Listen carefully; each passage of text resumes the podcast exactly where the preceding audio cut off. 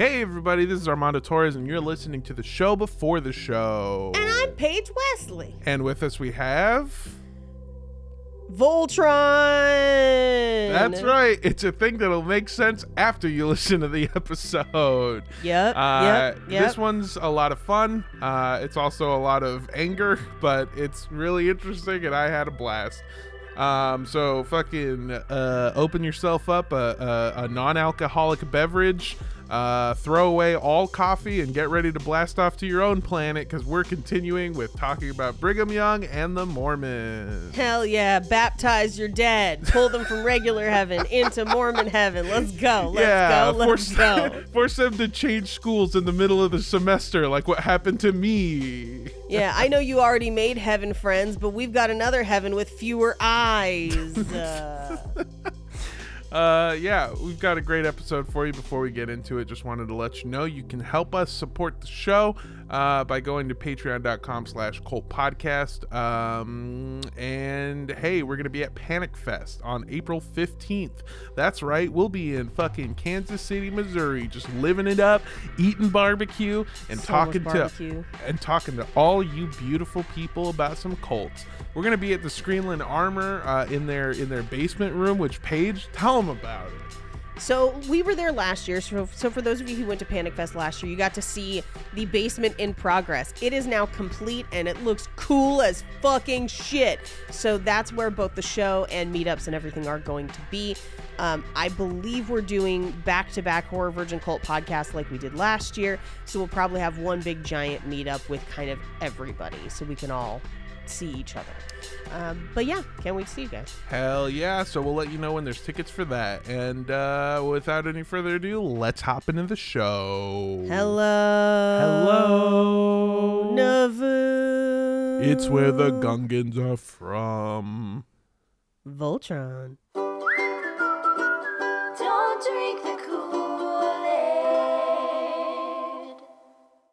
For the purposes of this podcast, we define a cult as organizations that rally behind an entity or leader who espouse beliefs outside the norm, Organizations that require physical or monetary sacrifice as a condition of membership. organizations in which the doctrines followed by the leaders are different than that of the followers, Organizations in which isolation is encouraged either by commune living or by a policy of disconnection from outside relationships. and organizations that actively recruit new members.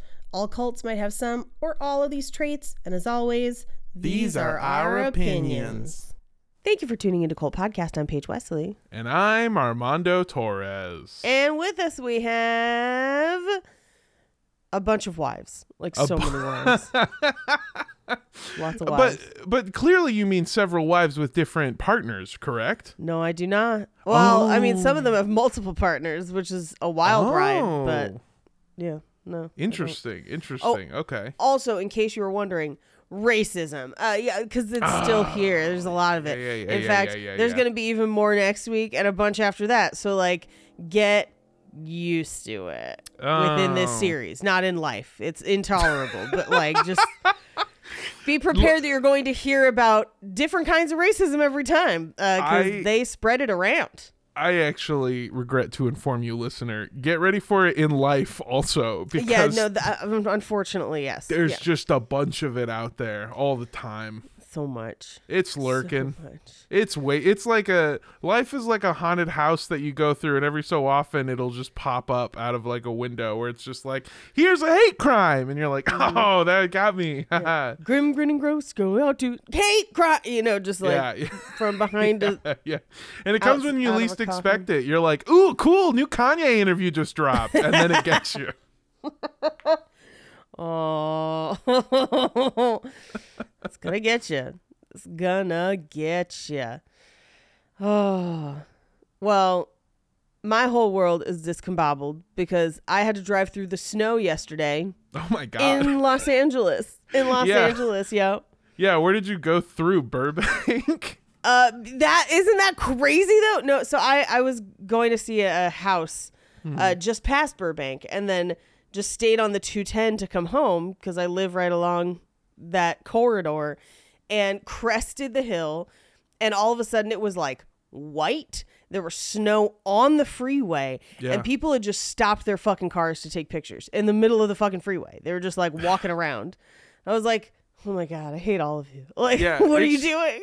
I uh I did not expect us to get actual snow. Like it's Yeah, snowing got up in snow ass snow. This doesn't mean anything to anyone not from California, so I preemptively apologize. But like, I saw snow in Rialto, I saw snow in Napa, fucking Santa Clarita is snowing right now. It's fucking wild, dude. and like snowing like a couple feet. Yeah. like it's wild. so what we from Cult Podcast are trying to say is global warming who? Because Yeah, this right. is It seems pretty cold. yeah. and yeah, some people might be out there saying it's actually climate change and it's weird that we're getting the two polar opposites of extremes in weather, but to Right, them right, I right. say brr cold. Further, people might argue that the mean temperature is still the same, but they forget that mean is just the center, which means you could still have wild extremes while maintaining the same mean temperature. So you Mm-hmm. really do have to look at the extremes. Uh, but yeah, so you you encountered no snow too no, far south. no, no. So what I'm saying is fucking Greta can go fuck herself because she doesn't know what the No, hell she's hey, talking about. no. Fuck her, dude. no. Where's she from? Switzerland or some shit? Sweden. Sorry, I'm googling to find out. She's from fucking Sweden. Sweden. Okay, okay. Sweden. Uh, well, doesn't matter. The thing Or is, is no, Sweden, maybe. I, I did not get any snow. Uh, I got hail, which was fucking crazy. Mm, Um, a ton of rain, and then several different warnings on my phone that was like, "Hey, it's gonna fucking flood, dude." Yeah, flash flood warnings. Yeah. Uh, one of my coworkers told a harrowing story of trying to go to Jack in the Box for food and almost basically being swept into a new ocean that was formed in uh, the middle of downtown. I had a, a similar experience where I went to go get Taco Bell for my husband and Jack in the Box for me because marriage is beautiful. Ooh. Uh, and I did not get swept into a new ocean, but uh, people in Los Angeles are bad at driving in weather, just in general, because we don't have a lot of it. Uh, and there was like a four car pileup on Colorado, just like cars that like spun out. And I was just like, jeez, like slowly driving through the debris to get to my various fast food restaurants. Yeah, Californians are like ants where if you if you see a trail of us and you put one small crumb, if you change our path even slightly, we're like, I don't know what to fucking do anymore, dog. It's Death wet. spiral! Death spiral! It's fucking it's wet. What do you expect me to do? Just live my life. It's wet outside and then we crash our cars. Well, and like we're bad enough with wet. And here's the thing: I grew up in the Bay where it rains all the fucking time. So like, I drive in rain in my fucking sleep. I never stop driving in the rain. It's fine. But like, none of these people do. No, they Southern really don't. Southern Californians are like Ben Shapiro where we're like, it's not supposed to be that wet actually. and we're like, Ben, you're wrong. No, Uh, I talked to my wife. She says she never gets wet, and neither do the streets of Los Angeles. And you know who else confirmed it? Our pool boy. Uh, so. Uh no, but like add add snow to that, and people just like short fucking circuit it. they were just like, I don't know what to do. yeah. Oh man, if you uh, if you ever if you're from a place that has actual weather, and you come to California for a winter, my suggestion to you is to go up to uh, a Big Bear or some form of mountain where it does snow, so you that you can watch us stupid Southern Californians as we don't as we don't know how to operate anymore. We have a system crash, our brain stops working, and I've seen people try to put like more than one layer of snow snow chains on No. because they're like it adds more traction, and it's like that doesn't that doesn't make any sense. Oh my god. Well, this is like we we did uh we did M3GAN on Horror Virgin this morning. My Uh, favorite, and- my favorite third installment of a movie series that is also the first version. The first movie. one. Yeah, yeah, yeah. I cannot wait for Meg Foreign. Meg Foreign. Um and Megan 5 where there's two of them. yeah, it's five now, dog five. Yeah, From- yeah, it's like five it's like five cream. Uh anyway. in the beginning of that movie, there's like a car crash in the snow, and I was like, I lived this earlier this today. I was like, oh, were these people my neighbors? Jeez, yeah. Oh my god. But you know who is well equipped to deal with the snow is people who have been spending a lot of time up in Utah. And where do those people come from? But I assu- Right now, Ohio. Yeah, okay. They're fair. all over the place. I mean, we're we're not even gonna get to Utah in this episode, which is We will crazy. eventually get to the We promised land. to- we'll eventually get to second Zion because like Uh-huh. the first one was Missouri. So you know. Gotcha, gotcha. Uh, let me dive into sources before we go anywhere. So we have No Man Knows My History by Fawn Brodie. Uh, we have John G. Turner's Brigham Young Pioneer Prophet. We have Leonard J. Arrington's Brigham Young American Moses. And then we have articles on Brigham Young from both the Church of Jesus Christ history page and Joseph Smith papers. A bit of a recap from last week. As you'll remember, Brigham Young grew up a super poor ass farmer child, youngest of like eight. He got married, he had kids, as all good farmers do. Uh, he's a hell of a carpenter, kind of like Jesus, except not because he's about to get super racist. Um, and after learning about the Mormon church, he and his wife quickly join up. However, after his wife dies of tuberculosis, he entrusts their children to another Mormon family and sets out to join Joseph Smith in Ohio, where he is marshaling forces to retake Missouri. Now, as you probably remember from our Joseph Smith episodes, they are unsuccessful in retaking Missouri. Yeah. Um, it, this was known, this expedition is known as Zion's Camp because Joseph Smith, without actually like doing any research, just kind of like pointed on a map and sent people out there to look at it and is like, Missouri is clearly the heavenly kingdom. and here's the thing uh-huh. I go to Missouri once a year for Panic Fest. If he tasted their barbecue, I understand. yeah, but I don't think he did. I think barbecue sauce is against the Lord or something. It better not be. Heaven has all wonderful things, which means they definitely have burnt ends and links. I just can't wait wait to get back to slaps. It's the fucking it's so good. So good. Anyway, it was unsuccessful.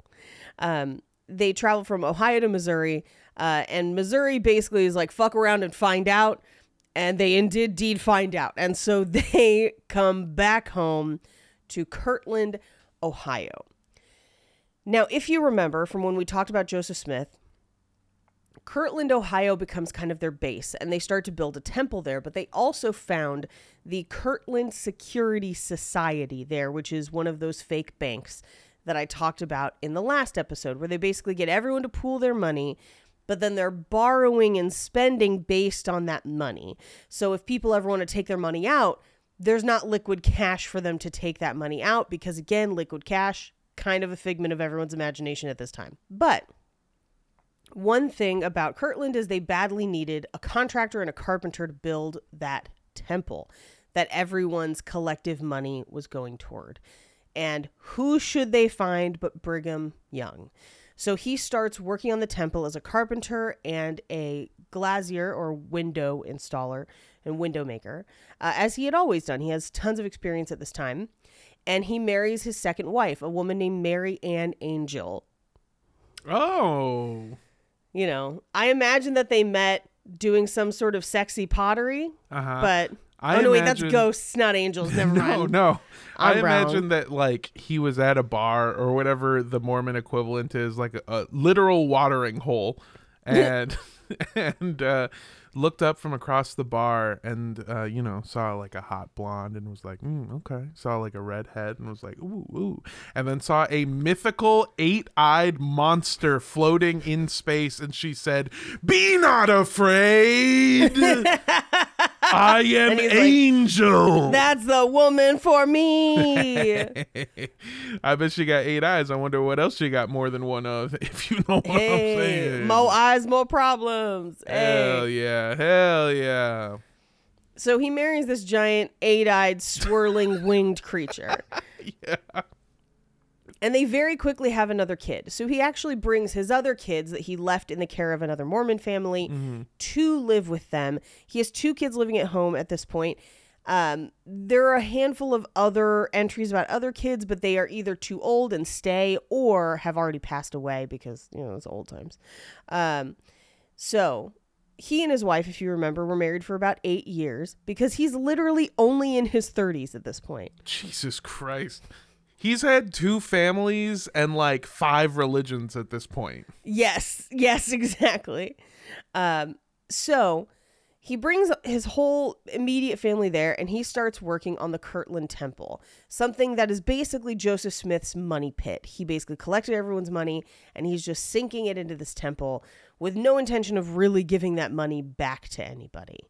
Um, so Brigham does a ton of that building, which means he too is kind of conned by Joseph Smith because he doesn't necessarily get paid for a lot of this work, but he still remains pretty loyal to Joseph and definitely loyal to the cause. Because if you'll remember, he starts a chapter back in his hometown mm-hmm. that is literally like 80% just his extended family.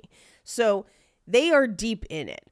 The Youngs are Mormon through and through at this point, and nothing's going to change that, not even Joseph Smith. Mm-hmm. But it's this point where people are starting to see the cracks in Joseph Smith's armor, and they see Brigham Young stepping up over and over again. So they're starting to see that Joseph Smith may be conning them out of a ton of money. He's getting kind of erratic. This is when he's starting to kind of get a little bit power trippy where no one else can have visions, no one else can see anything. It's just me. I'm the guy. The following year, Joseph Smith, seeing how much people like Brigham Young, appoints him as one of the members of the Quorum of the Twelve Apostles. Now, if you remember, the Quorum is basically the church's governing body at this time, but it's also the group that said that they saw the plates in a dream and signed that affidavit. Yeah, that's right. Yeah, it's the people that that sort of corroborate the lie and getting somebody that everyone likes in there means that they'll be more apt to believe it. I kind of see more what's going on here. Mm-hmm, mm-hmm, mm-hmm, Okay. mm-hmm. Fun. Anyway, Brigham Young is basically Joseph Smith's best boy right now. Mm-hmm. However, Joseph Smith doesn't like for people to be liked as much as Brigham Young is. That is a thing. It is absolutely a cult of personality clash. And Brigham isn't necessarily doing that on purpose. He doesn't have his eyes on taking over the church or anything yet. He's just kind of doing his thing of like, this is what the church needs. I'm going to do it. But people see that seeming honesty and are just like, well, compared to that other guy, like, are we sure Joseph Smith is the guy? So Joseph Smith decides that Brigham Young needs to go on a missionary trip. They send him to Pennsylvania and his home state of New York to find what Joseph Smith calls, quote, the remnants of Joseph. Any ideas? I mean, it weirdly sounds like one of two things. One, in real life, it sounds like, hey, I left a bunch of shit at my old apartment and I need you to go pick it up. Right. Two, it sounds like, and this is what I want it to be, but I know it's not, is Joseph Smith actually shed his skin. And there's a second Joseph Smith that like exists and lives its whole life and he's going full blade runner and taking out It's a clone. He left a clone over yeah there. yeah he's taking out second joseph I'm gonna need you to go into the shoebox in my closet, ignore all the weed and the condoms and the cutout pictures of boobs, but I'm gonna Mm-hmm. need you to get there's a clone in there, and I need you to kill it before I die. Um, I like infinitely better story than what is about to happen. Actually, i know what you meant by cutouts but i thought you meant for a second like, huge cardboard cutouts of just tits of not I- even the person like you would get like a full life-size thing of like a, a, a model stands up like Yeah. the ones in like a 7-Eleven. yeah yeah but it's just tits Just tits. Somebody make those. That'd be fun. i got a fat head for my room but it's just big old titties they really help with the feng shui What are the ones that they stick on the walls? The fat heads. That's Is what that I'm fat saying. heads? Okay, Yeah, okay, yeah, okay. yeah. I got a fat head for my room, but it's just big old titties. That would What rock. if you did a whole wall of just titties? I bet you could get titty wallpaper. Oh, a hundred percent. I've been to bars whose like bathrooms are lined with old covers of like Playboy, but it's like sized down. It's just wallpaper. I feel like Yeah. I could do that. Do that, no problem. You could. Ideas for an apartment. See, a bar, if a bar does it, then it's like cool and classy. But if I have just a bunch of pictures of tits taped to my wall, suddenly I'm weird. Well, you're not weird until you bring someone home and you're like, see this? That's Jessica. Like, I love Jessica. a little bit of Monica, a little bit of Angela, Pamela.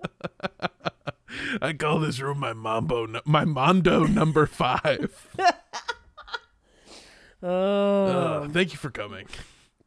I'm glad we had a good laugh at this because the reality of what happened is worse than you could have ever probably predicted. So, Joseph Smith, along with claiming to have been visited by an angel in 1823, uh, he claims that he was also influenced by two indigenous teachers from the Seneca tribe, uh, a man named Handsome Lake and another man named Red Jacket, and that they were messengers sent to him by the angels, which, by the way, both great names. Those are awesome. What what what was handsome handsome? Handsome Lake Oh, and Red Jacket, yeah. Those are those both. They that's good. That rocks. right? That rocks. Because how handsome do you have to be for them to be like, that's going to be your name? Yeah, and to come out a baby. Yeah, like or to Oof. come out a baby as red jacket to be like your whole world is going to be defined by a cool ass piece of clothing. Absolutely. Like, that that that that's easy. But anyone can become Red Jacket. But Handsome Lake, you get a baby in your hands, and you're like, oof, baby. One day you're gonna Yeah. be breaking hearts. so beautiful. Anyway, Joseph Smith claims that the two of them met with him when he was younger to help him shape what would become the Book of Mormon. And also claims that in 1823, an indigenous angel visited him to tell him that Native Americans are actually descendants of the Lamanites from the Book of Mormon, or as he called them, and I'm so fucking sorry, I even have to say this. This is one of the worst things I've ever had to say on the show. I really hate it. Quote, the Red Sons of Israel. End oh, quote. Oh, oh, It's bad. It's Oh, bad. Maron. Oh, Yeah, it's bad. Jesus. It is really, really, really, really, really, really bad. Yeah, no, that's oof, Christ. So Joseph Smith puts forth the doctrine that Native Americans were God's chosen people and they needed to gather them to then bring about the millennial kingdom. Here's the problem. This is why Mormons have tried to align themselves with indigenous peoples and natives Native Americans specifically um, for a long time. The problem is not as equals. Like it's not like, hey, we're on the same team, we're equals. You have a divine right to your land, which is what they tell them multiple times. But we're in it with you. That's not it. The Mormons have a patronistic relationship where they believe that they are meant to lead and guide the Native Americans almost as if they are children into the millennial kingdom. It's really super, super, super gross. It's real bad. This is our, our racism corner for this episode. Oh, fun. It's bad. Uh, so Huh. Joseph Smith sends Brigham Young out to the Seneca, Wyandot, and Shawnee tribes. And all of those tribes were like, yeah, no. Uh uh like a handful of people join, but there's no widespread acceptance. The only people that kind of receive them positively is the Delaware people. Um, and this is because by the time they got to the Delaware people, they basically leaned heavy on land back kind of I guess buzzwords is what it is because they have no intention of actually helping them. Um, but they're like, it seems like whenever we talk to Native Americans, the thing they want is their land back. Yeah. Shocker. Uh, who'd have thought? Yeah, that's weird how that works, huh? Weird. Uh, weird how Manifest Destiny just like fucked a bunch of people's shit up. Uh, so they they they realize that that's kind of the tactic that they want to use with Native Americans, but they fuck up because even in being like you have a divine right to your land, it's your land. Then the Native Americans are like, "Cool, do you want to help us get it back?" And they're like, "Yes, and then we'll rule it for you." And they're like, "Yeah, no, we've met white people before. This is not going to fly." Yeah, I don't I refer you to point number 1 of I want my land back actually. Yes, yeah, like fully back. Back, not with you on it. Yeah. Back. Uh-uh. And this isn't the only time they would do this. Uh, in the 1840s, a few years later, uh, Brigham Young would actually go back again uh, at Joseph Smith's direction to meet with the Sioux, the Potawatomi, the Stockbridge, the Sauk, and the Fox peoples. Um, some of these people would even travel to the temple in, in Nauvoo, once we get to Nauvoo, which is later in this episode, to meet with Joseph Smith. But when they did, they had questions, obviously, like, hey, so you said you want to help us get our land back, but we don't want to be ruled by you. Like, what's going on? And Joseph Smith said, quote, direct quote, if the Lamanites won't hearken to our counsel, that's the other thing. They refuse to call them by any of their tribal names, just the Lamanites. And the Native Americans are like, what are you talking about? No, no, no, no, no, no, no, no, no. You're all the same. Uh, You're the Lamanites. Yeah, he he does not recognize that there are individual tribes or that that there's anything different tribe to tribe. uh he calls them all Lamanites. They don't know what that word means because it's made up.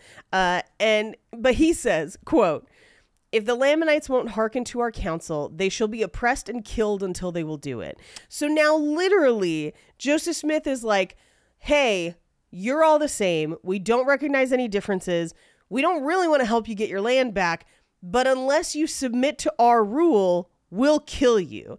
And so the Native Americans are like, so the same as everybody else then? Because like Yeah. this I what's the upside for us here? Like this is What a weird fucking take of like, look, we don't see race. We think that you're all inferior to white people. right. Right. Fucking that's It's yeah. wild. It's wild. Um, so not many of them join. A handful do, but it's mostly just people who are like, I personally vibe with Mormonism, I guess. But largely, the the Native Americans are like, yeah, sounds like some white people shit. We're gonna stay over here, uh, and they don't join them. Uh, but what happens instead is that Brigham Young actually goes back to visit his family and converts the rest of his family and brings them back to Kirtland, Ohio, only to find out that everyone had found out that that bank was fake and is fucking furious, and they had basically chased Joseph Smith out of town, uh, which we covered on the Joseph Smith episode. And as Brigham Young arrives back, they're kind of like, you built the fucking temple. So, like, you knew that this was fake. Brigham Young didn't really know this was fake because he, remember, barely reads uh, and is not the math guy and wasn't really a part of forming the bank. In fact, a bunch of his money was there too. Um, it's Joseph Smith con men tap dancing around with other people to then run away with their money. Because again, Joseph Smith's whole thing was like, how can I get everyone to work for me so I don't have to do anything and I just have money? Right? And he So- that's it's pretty actually uh it's pretty awesome that even back then they were like how do I get everyone else to pay for my exorbitant lifestyle and have all of their money and do actually no work? Ooh, banking. Hell yeah. Yep. Yep. It's been there since, you know, pretty much since money was invented. Yeah. uh, now I like to think of Joseph Smith as just fucking Matthew McConaughey from The Wolf of Wall Street. Matthew McConaughey's in Wolf of Wall Street? Yeah, Matthew McConaughey isn't he the one that tells uh fucking Leonardo to like up his masturbation numbers? He's the one who does like the oh oh oh. Yeah, I guess so. Sorry. It's been a long ass time since I've seen that movie. Yeah, he's like uh I I, I it's, it, it's been a minute since I've seen the movie, but if I'm remembering correctly, he's basically like the spiritual advisor for fucking stock market people where he like does little bumps of coke and he's like, Oh, "How much you jerk off?" Nah, rookie numbers. I need you to j- fucking jerk those numbers up, baby. I need your dick to be chapped. Yes, I want your hands to be rough, like you work as a carpenter, because you're going to be handling so much wood. anyway, yeah, that's who I'm picturing as Joseph Smith. Awesome. So they flee to Missouri. Now, if you remember, Missouri fucking hates them. In fact, Missouri as a state has declared open season on Mormons. If you remember from our Joseph Smith episode, Missouri is basically like, no, you can kill them whenever the fuck you want. Like, just kill him, chase him out, whatever you do, you won't be in trouble. Go ahead. Which is Which so is wild. It's so fucking wild that Mormons, a group of people who have that religion, and fucking Bugs Bunny have something in common, yep, and to Well, a lesser extent, Daffy Duck. That's true. Rabbit season, duck season. Mm-hmm. Um, but also, this means that a bunch of people die, as we covered on the Joseph Smith ones, um, leaving Brigham Young in his 30s. He's like 38 at this time. The oldest member of the quorum, Oh my apart God. from Joseph Smith. Joseph Smith's only a few years older than him. So the handful of people still left around, Joseph Smith appoints them presidency pro tem in Missouri, which means fuck all because Joseph Smith just hands out titles to make people not leave. Like Joseph Smith is watching people just get fucking obliterated and he's just like how do I make sure that the few people who have managed to survive don't abandon me? And this is also the point at which he is um kind of gathering his own little group of like I guess mercenaries is kind of the best way to, to put it, where he's like, we're going to train, we're going to get a ton of guns. But these are still just like farmers who are learning about guns for the first time. And there's only a handful of them. So they keep just getting their shit rocked by just angry Missourians all the time. So this is when Joseph Smith gets arrested for the first time uh, and driven from Missouri. He does escape from that prison, but Missouri is just like, if you come the fuck back, we'll kill you. like, do not come back here.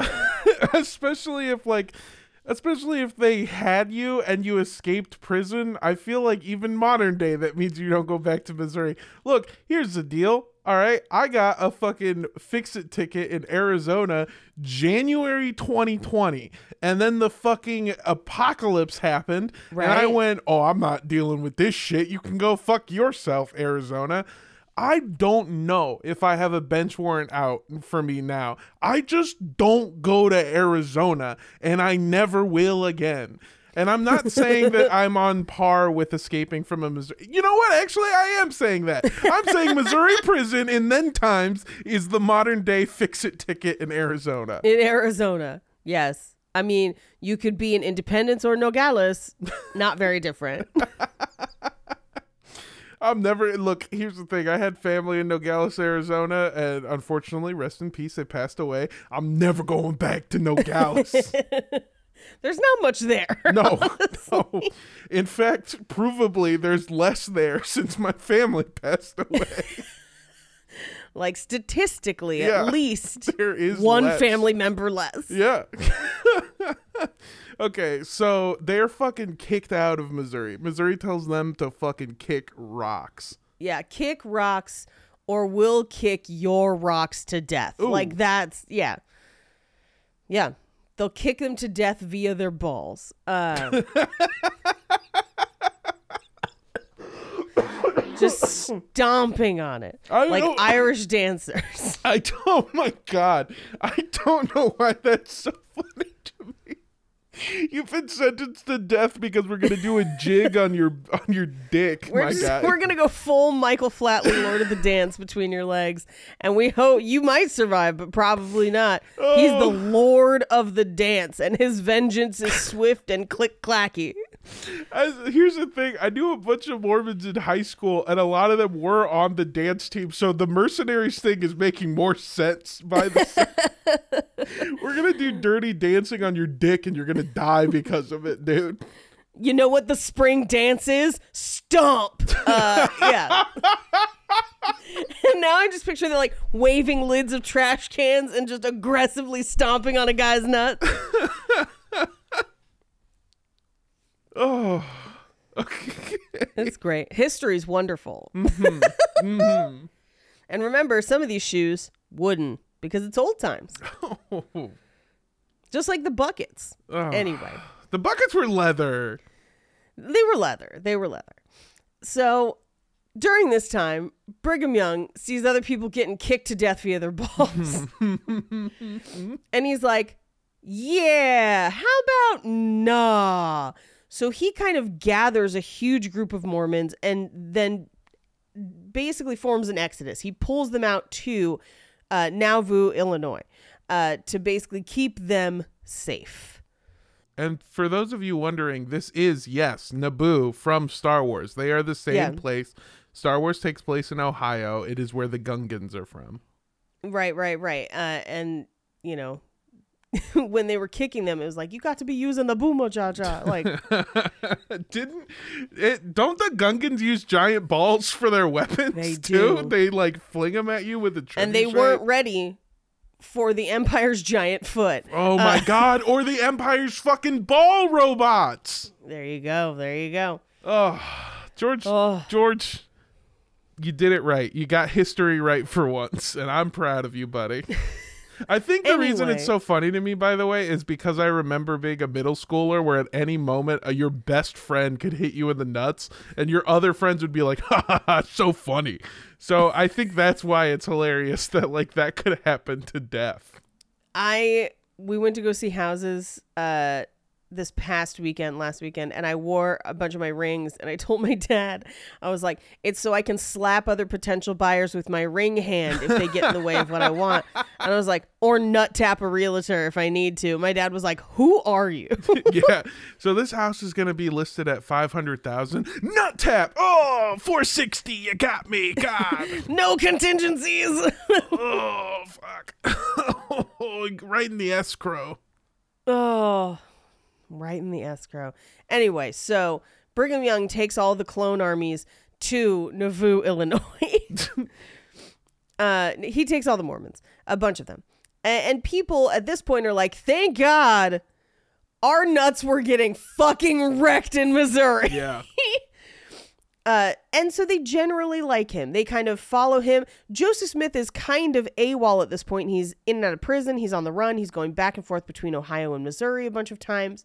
So Seems Brigham like a, Young kind of Seems like a bad idea. I'll say it again. If you escape from a Missouri prison, don't go back to Missouri, dude. It's like Yeah. the one thing that you shouldn't do anymore.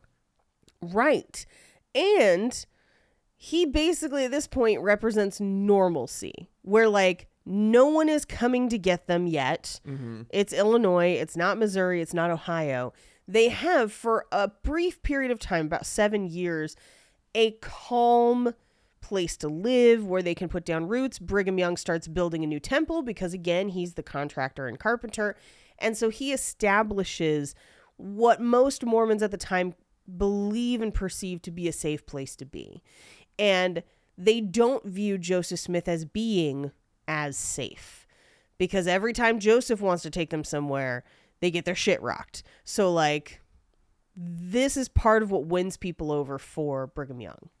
which is also to me very interesting because you you essentially have somebody that like okay joseph smith set up the game right was like here's mormonism this is my religion here are all the lies that i made to make you believe in my bullshit right Right. and then Brigham Young doesn't seem like somebody, at least at this point, does not strike me as somebody that was like vying to take over this whole thing. He just sort of played the game so good that Yeah. he's now beating the guy who invented the game. And we have seen several times Joseph Smith do what a child playing a game would do, which is invent new rules like, hey, go tell the fucking Native Americans that we're going to just keep on doing what people have been doing to them for generations.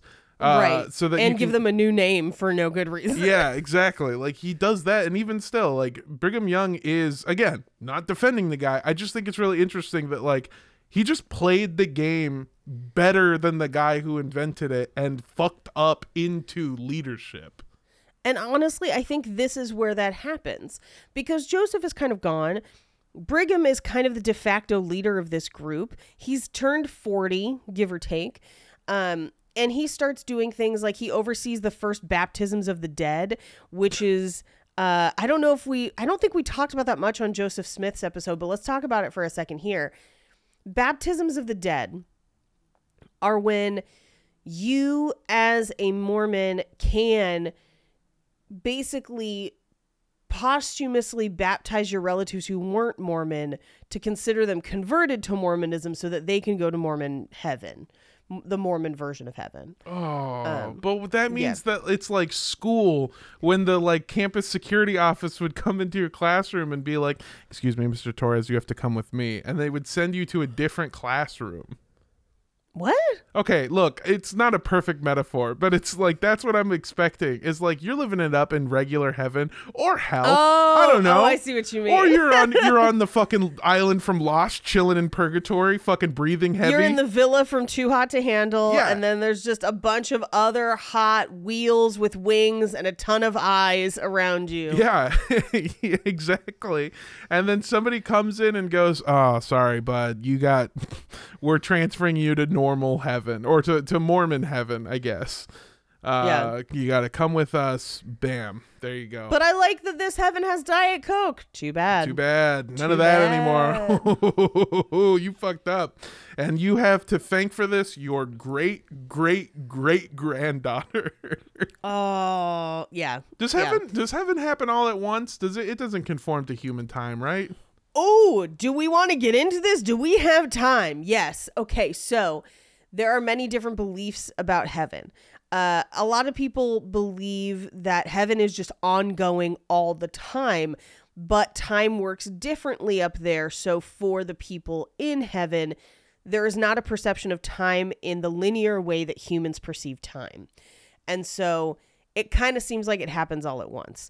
Um, when you arrive in heaven, a lot of people believe that you get new bodies or or at least younger bodies to live life basically the best version of it.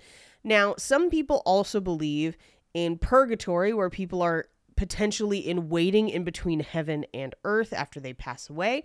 Or there's a version of that in Protestantism that says that nobody goes to heaven until after the apocalypse um, where there's like a waiting place for people to wait. But again, time does not function the same. So people don't feel like they wait there for a long time, but they are there.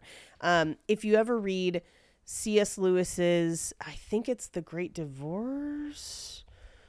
Uh, yes. So, uh, in C.S. Lewis's The Great Divorce, he uses buses, like a bus terminal, as an allegory of Ah. like people arrive, the buses arrive, everyone's kind of waiting to get on the next bus. Um, and that's a pretty common version in Protestantism. Basically, the thinking that like we will all get to heaven someday, and to us it will be perceived as almost instantaneous, even though that is maybe not the case. Interesting. When But a lot of people have a lot of different thoughts on this. in my parents' great divorce, all I got was two Thanksgivings. So it's not Not as- even two Christmases. Nah, nah. Well, I got like one cool Christmas and then one with my grandma who's Jehovah's Witness, so not as dope. Uh, Ah. Christmas in Nogales, eh? yeah, it's beautiful. Um, I love watching the dirt fall down into more dirt. Uh, yeah, that's really. I've always wondered that because it's like, uh, so obviously somebody passes away on Earth, right? Let's say there's a married couple, right? One of them Yeah. passes away, goes to heaven. Uh, they both now, in my mind, if time is moving linear just as it does on Earth, they both could find new loves and then get to heaven. And also that fucks with my brain is like you marry somebody and then you're like you get to heaven and they're there and you're like, Ooh, I actually remarried. I thought it's what you would have wanted. But now we could have like a sick thruple, dude. And look, I'm back in the prime of my life.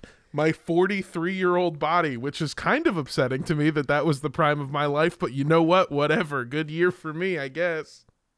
Here's what's really strange. One of, I think for me, the best representation of the version of heaven I was brought up to believe in is in True Blood season Go fuck yourself. season four, season four, because uh, Sookie gets taken to the Vale of the Fairies, and it's kind of like this courtyard, and everyone's kind of walking around, like, I don't know, when are you here? When did you get here?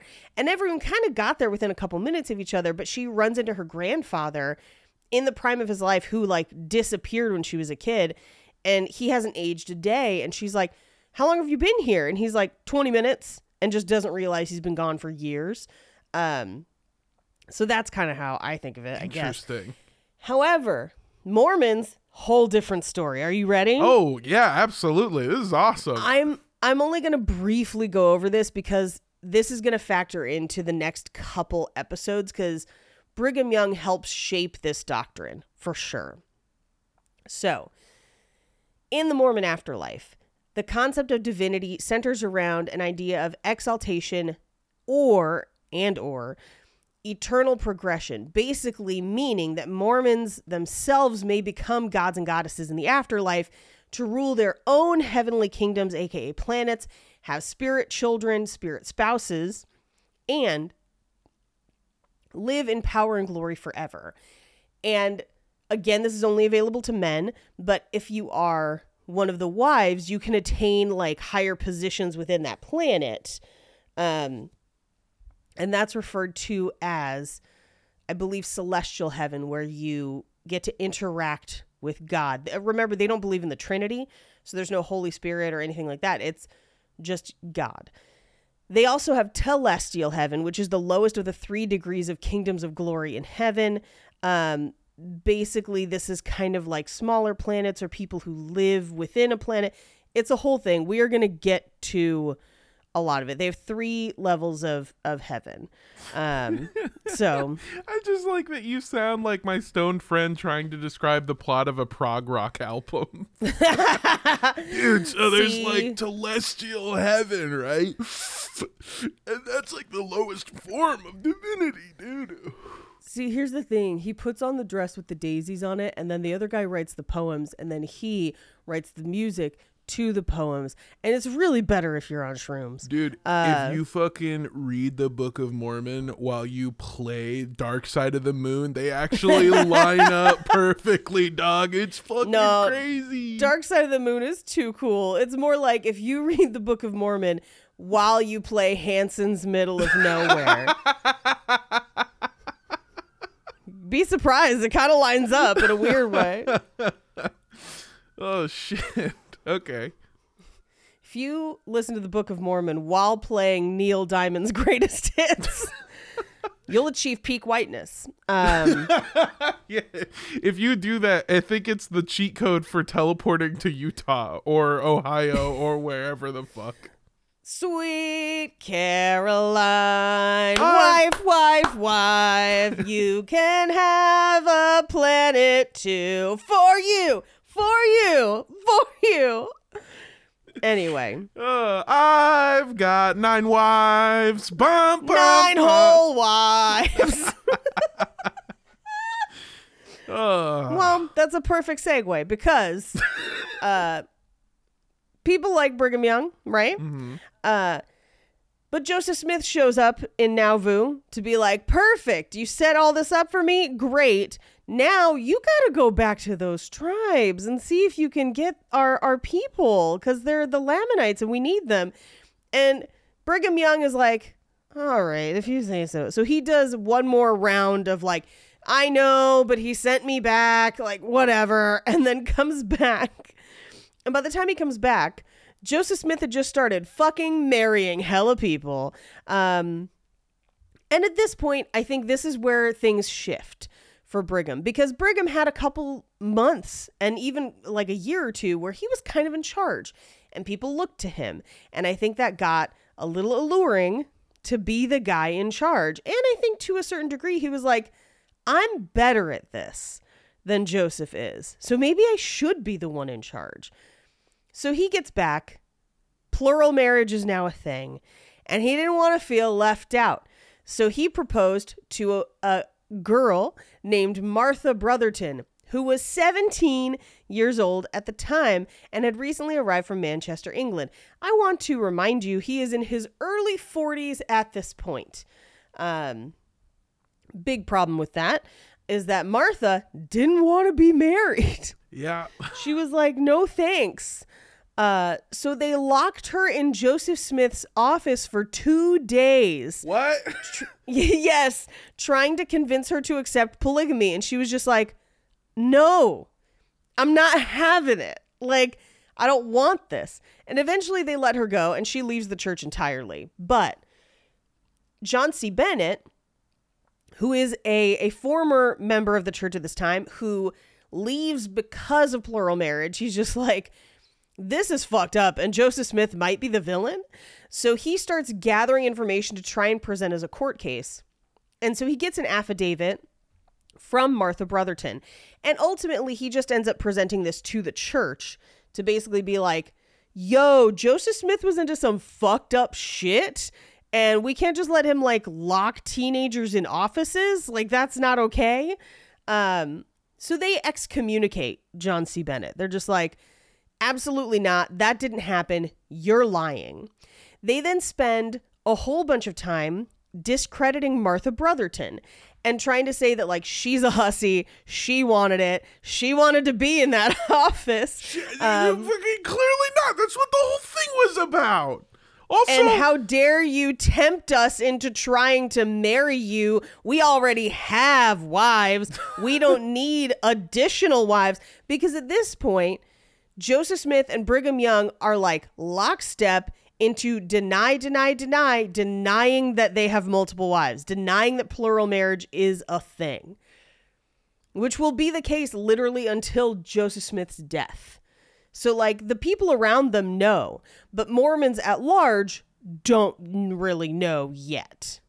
which Yeah. is that's fucking insane and also using the defense of like uh mm, we didn't lock her in the office do you have any eyewitnesses on this did anyone see it happen and people are just remembering like oh didn't this motherfucker like look at plates and didn't show them to anybody else that's kind of weird how we did that Yeah. mhm. oh Yeah. I saw her locked in the office and she was in heat on the floor like a cat. Um, what? like, that's the kind of shit that's happening. is they're Oh just like, God. she wanted it. She saw that stapler and tape dispenser and was like, I gotta get in that office.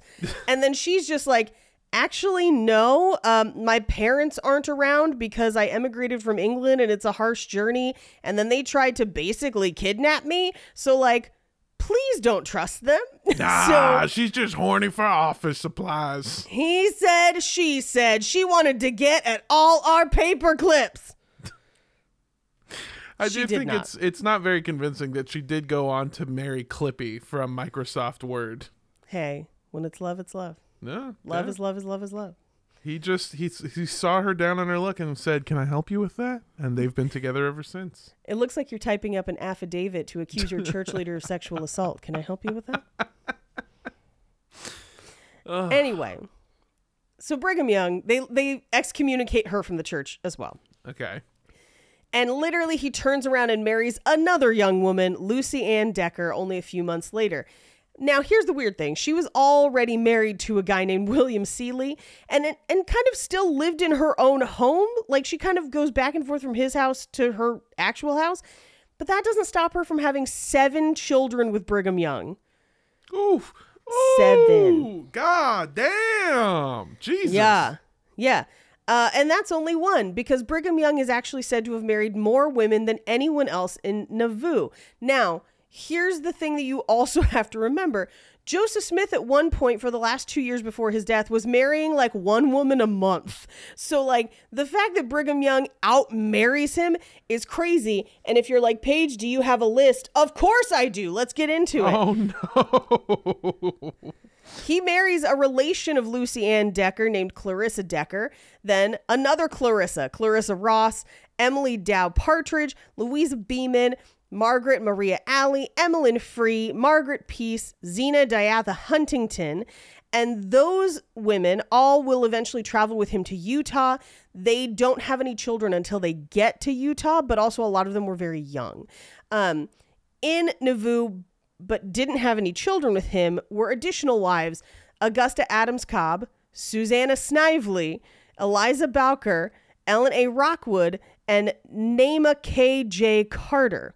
Now, eight of his plural marriages in Nauvoo were Joseph Smith's widows, because we're about to get to Joseph Smith dying. Um, so he basically snaps up all of Joseph Smith's like remaining wives. Yeah, it's it's pretty wild. Uh, so he travels east at this time on a mission to raise funds for the Nauvoo temple to complete it because they didn't have a fake bank this time, Yeah, you and to have, complete a yeah you gotta have a fake bank. If you don't, what are you even doing, homie? I know. That's uh, like- and also a guest house. yeah, you have to end an office for when you have those pesky people who don't want to marry you.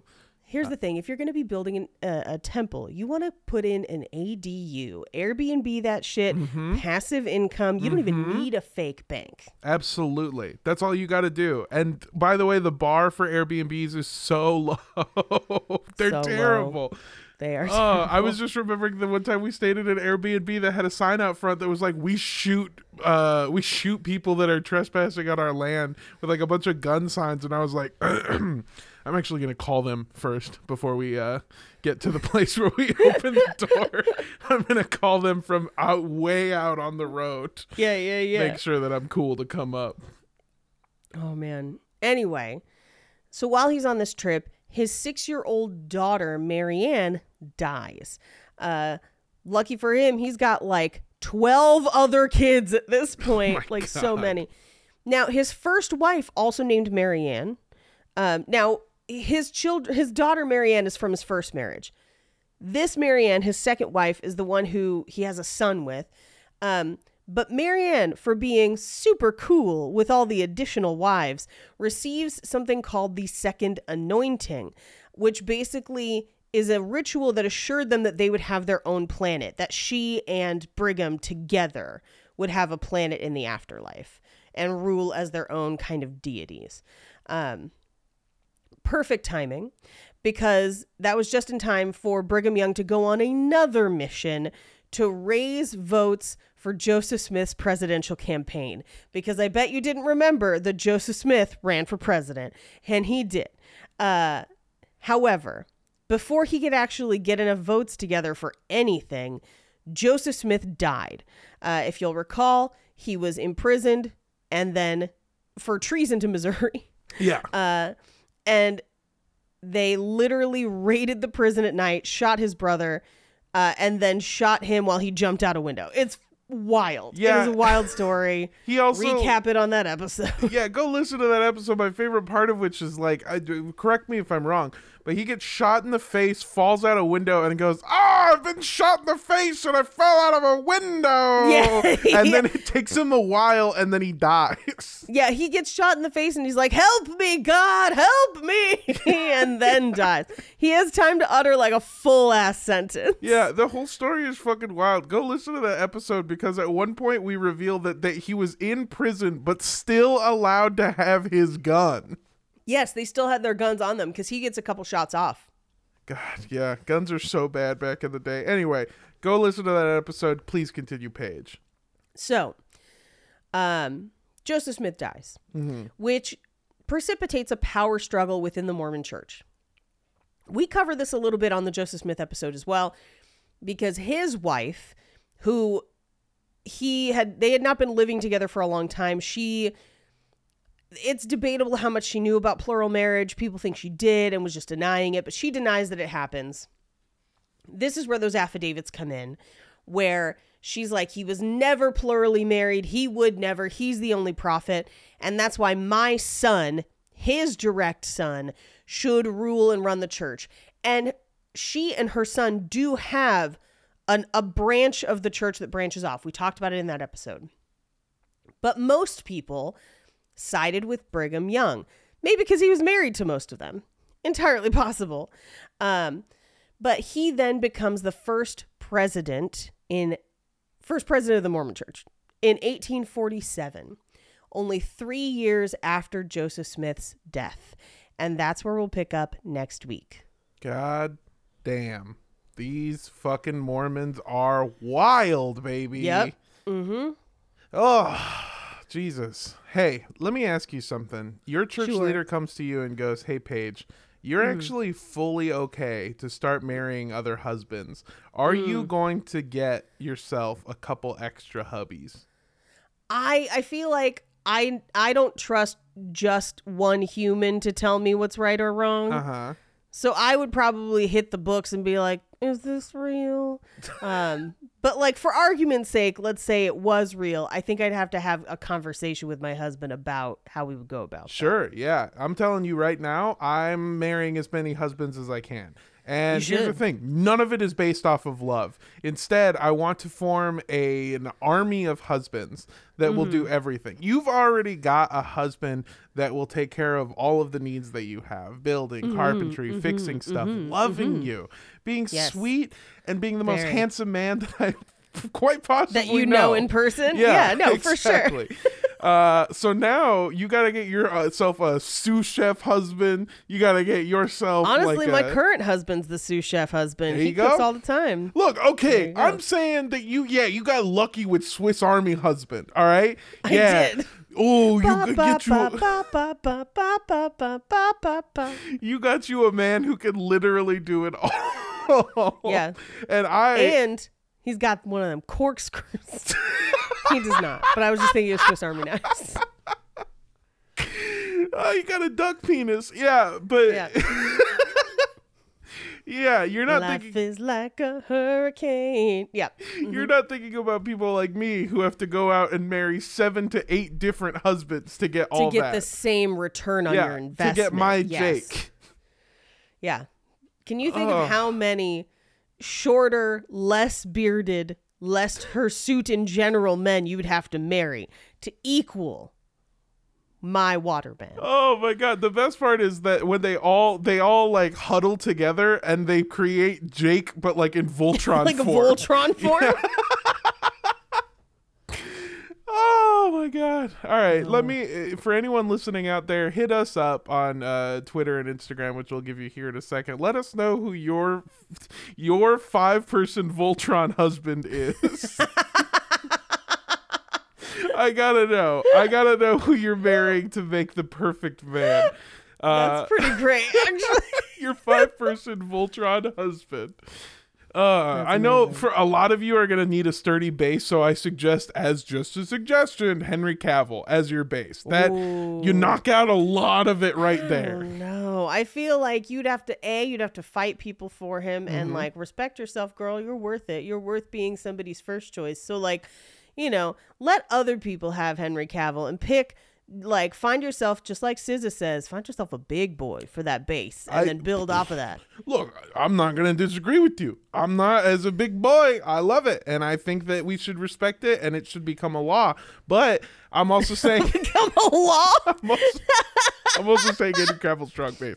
If you want to send us who your uh, five person Voltron husband is, you can send it to us on Twitter at Cult Podcast Show. You can email it to us at cultpodcastshow at gmail.com.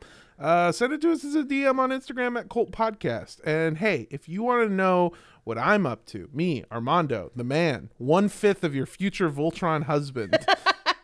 Uh, I to having to hold Tron. Also a solid base. That's all I'm saying. You need that. It's like a human pyramid, but it creates love and affection. I'm And just picturing a Captain Planet style like attachment montage, and just like in sickness, in health. Yeah. to have it to hold. Till death do us part. And then we form the giant Voltron that is your Giant husband. sword. Yeah. Yeah.